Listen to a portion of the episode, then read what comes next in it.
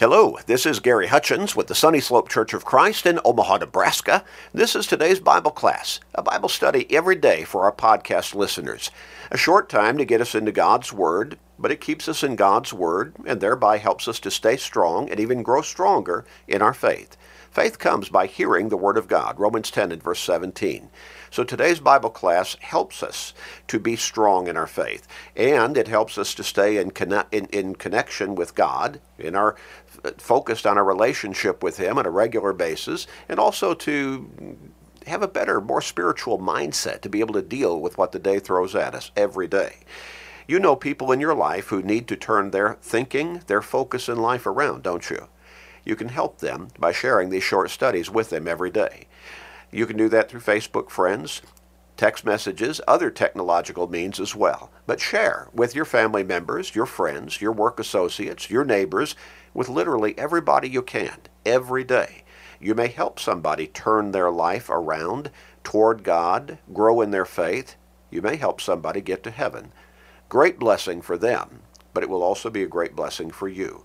So make that commitment and start sharing today and every day with everybody you can. I want us to begin a new line of thought and study that is pertinent for every single one of us and one that comes to mind in so many people's lives on a fairly regular basis. Why do bad things happen to good people? How many people have asked that question or some variation of it over time? And it's something, again, that comes up in the minds of a whole lot of people. Why do bad things happen to good people? Well, many people have questioned why God would let bad things happen to what they would consider to be good people. Now, maybe they're talking about relatives in their family, extended family. Maybe they're talking about friends or work associates, but people they would look at and, and think as being good people, from a human perspective at least, maybe even from a moral perspective. Maybe they're talking about themselves as well. They're trying to live a good life from a worldly perspective, you know, the ways of this world and so on, being good citizens, trying to be good parents, trying to be responsible workers, you know, at their jobs, but things happen to them. Maybe something rather catastrophic has happened to them. I know I've experienced that kind of situation in my life. But all kinds of things happen in this life illness, injury, pain, severe suffering, varia- uh, various handicaps, mental illness. Well, we think also about plagues, epidemics, pandemics. We understand that reality, don't we? But think about somebody who goes to the doctor, and maybe it's mom, maybe it's dad, maybe it's grandma or grandpa, or maybe it's mom or dad take their child to the doctor. They don't know what's wrong, they just know something is wrong, the child is suffering, or maybe it's they themselves, again, mom or dad, or maybe grandma or grandpa, and the doctor runs a whole series of tests and scans and asks a lot of questions and does some physical examinations, and then he brings the verdict or the the ultimate diagnosis. And he says it's that C word, it's cancer. In some cases, it's very treatable. Maybe they caught it early. Maybe there's medication, chemotherapy, radiation, maybe some other treatment therapy that can really help and either bring the cancer into remission or cure it outright. Or maybe surgery can do the trick.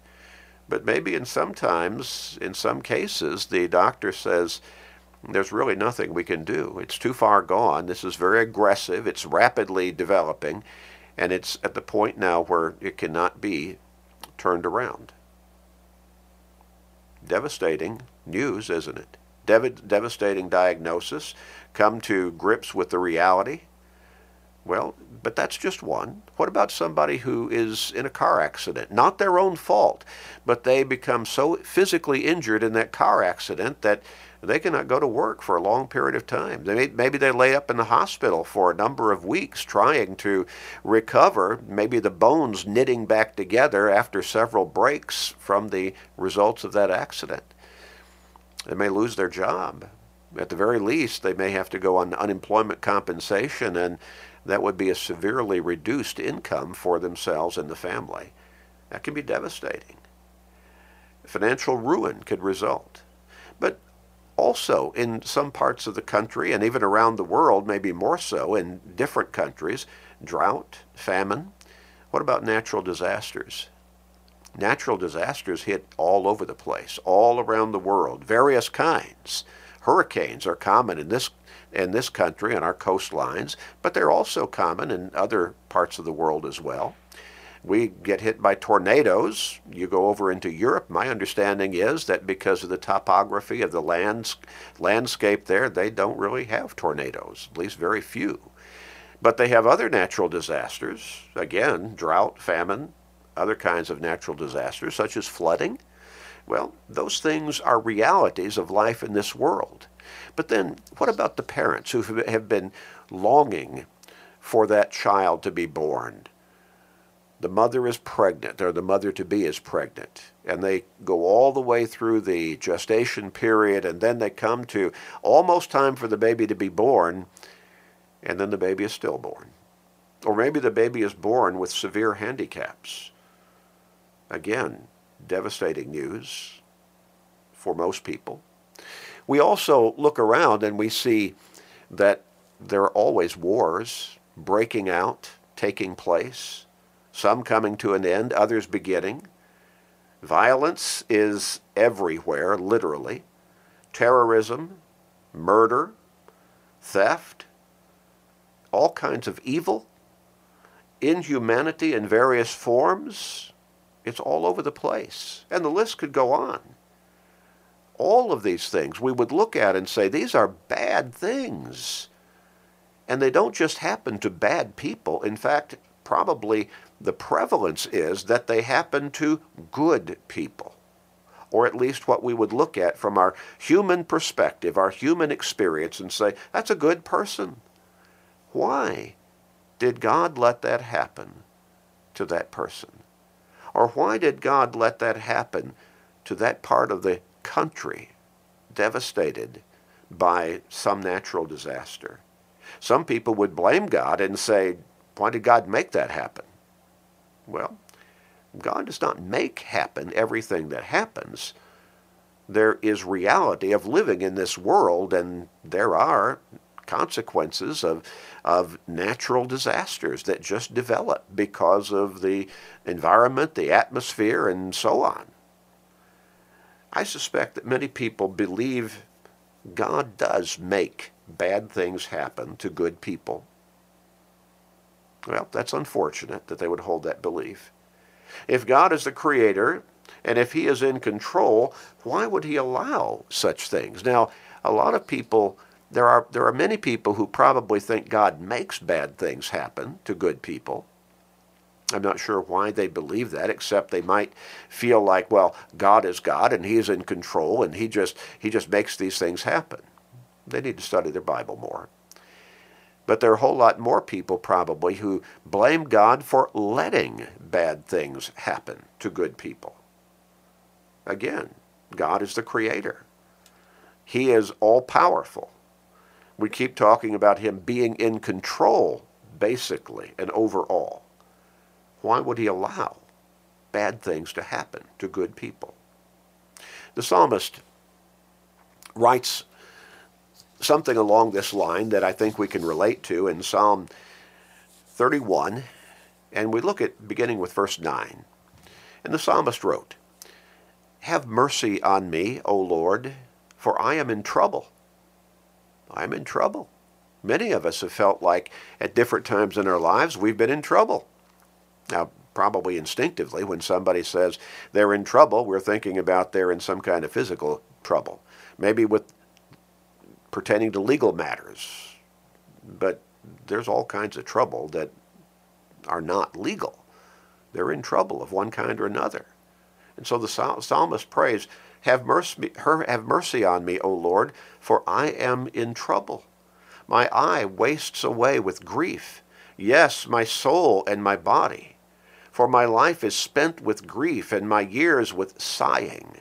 My strength fails because of my iniquity, and my bones waste away. I am a reproach among all my enemies, but especially among my neighbors, and am repulsive to my acquaintances, those who see me outside flee from me. I am forgotten like a dead man, out of mind. I am like a broken vessel. For I hear the slander of many. Fear is on every side. While they take counsel together against me, they scheme to take away my life. Well, he goes into quite some detail there, doesn't he? But it comes back to that first statement. I am in trouble. Now, that trouble can be defined in all kinds of different ways for different individuals. They can be facing physical trouble. They can be facing legal trouble. They can be facing relational trouble, maybe problems within the home, maybe within a marriage. They can be facing financial trouble. My life is spent with grief, my years with sighing. My strength fails because of my iniquity. And look, my bones waste away.